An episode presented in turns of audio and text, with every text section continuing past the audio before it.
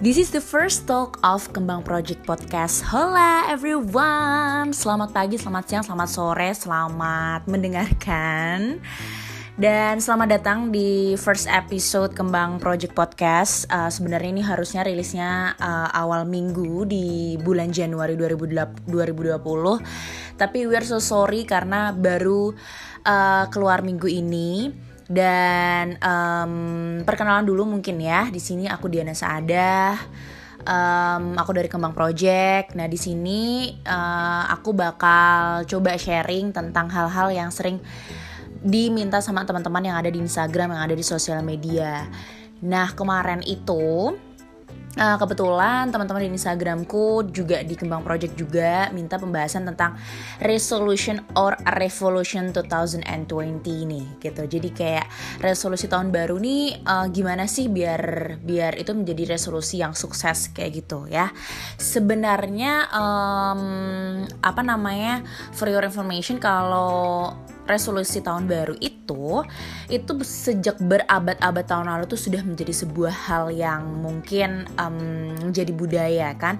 Karena namanya tahun baru ya harapan baru new wish new wishes terus kayak new hope kita pengen harapan baru. Hanya saja nih aku bakal bacain sebuah riset nih. Uh, salah satu riset yang dilakukan oleh University of Scranton pada tahun 2018 menunjukkan bahwa sekitar 92% orang yang membuang membuat sorry membuat resolusi tahun baru itu gagal dan tidak bisa memenuhi ekspektasi yang mereka susun sendiri. Oh my god. Sedih banget gak sih? Sedih lah ya. Jadi 92% dari lo lo pada gue juga sih kita yang um, bikin resolusi itu kita gagal kita fail ya. Jadi kayak mungkin kita harus melakukan evaluasi nih kenapa sih gitu? Kenapa resolusi kita tuh gagal? Nah aku juga ngelakukan riset beberapa waktu terakhir uh, kemudian aku baca beberapa artikel juga. Ini aku dapat dari BBC itu ada salah satu riset yang bilang kalau resolusi tahun baru pada kenyataannya itu biasanya sangat sulit dilakukan bahkan kerap kali itu tidak realistis gitu. Jadi misalnya kita nulis bahwa kita ingin berhenti total merokok atau misalnya membayar lunas semua hutang-hutang atau hidup sehat atau turun berat badan 20 kilo. Jadi kayak uh, muluk gitu loh guys kayak terlalu muluk-muluk dan dan gak spesifik gitu intinya adalah um, seperti yang aku pernah bahas juga di Instagram story, uh, story kalau kita ingin membuat sebuah resolusi itu intinya harus spesifik. Kita harus bikin nge-breakdown uh, sebuah hal itu yang ingin kita capai sespesifik mungkin menjadi sebuah langkah-langkah yang bisa kita uh, yang bisa kita lakukan setiap harinya. Misalnya kayak kayak tadi. Tadi kita pengen berhenti total merokok. Ya udah itu harus kita breakdown bener-bener oke berhenti total merokok. Nggak mungkin kan yang misalnya awalnya 5 pak langsung berhenti tiba-tiba nggak merokok merokok sama sekali. Itu impossible. Itu terlalu susah kasihan diri kita dan nggak mungkin tercapai dan mungkin bisa tercapai tapi kebanyakan tidak akan tercapai. Kita bisa nge-breakdown mau berhenti merokok yang awalnya 5 pak diturunin jadi hari ini 4 pak. Diturunin 3 pak nanti bulan depan jadi 2 pak 1 pak jadi berapa biji per hari. Itu benar-benar harus kita spesifikasikan kita breakdown menjadi sebuah hal yang bisa kita realisasikan. Kayak gitu.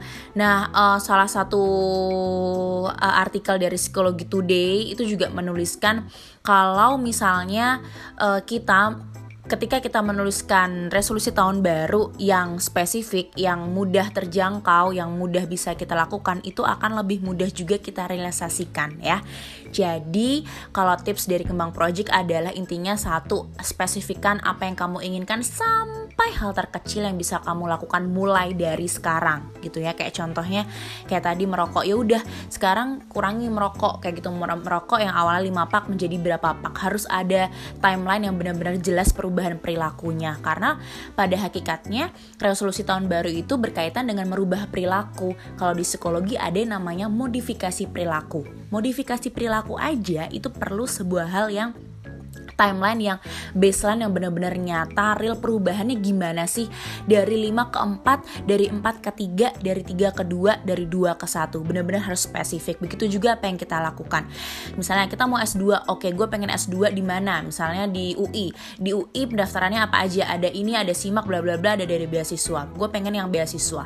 Berarti beasiswanya apa aja yang pengen aku bidik? Misalnya mau LPDP mau ini mau ini. Oke LPDP persyaratannya apa aja? Gimana caranya? Itu benar-benar harus kita pikirkan harus kita persiapkan semaksimal mungkin ya. Oke mungkin itu aja. Udah 5 menit juga. Nanti kita bakal ketemu lagi di podcast selanjutnya bahas tema-tema yang lebih seru. Selamat beresolusi selamat berevolusi selamat merubah perilaku selamat jadi sukses ya. See you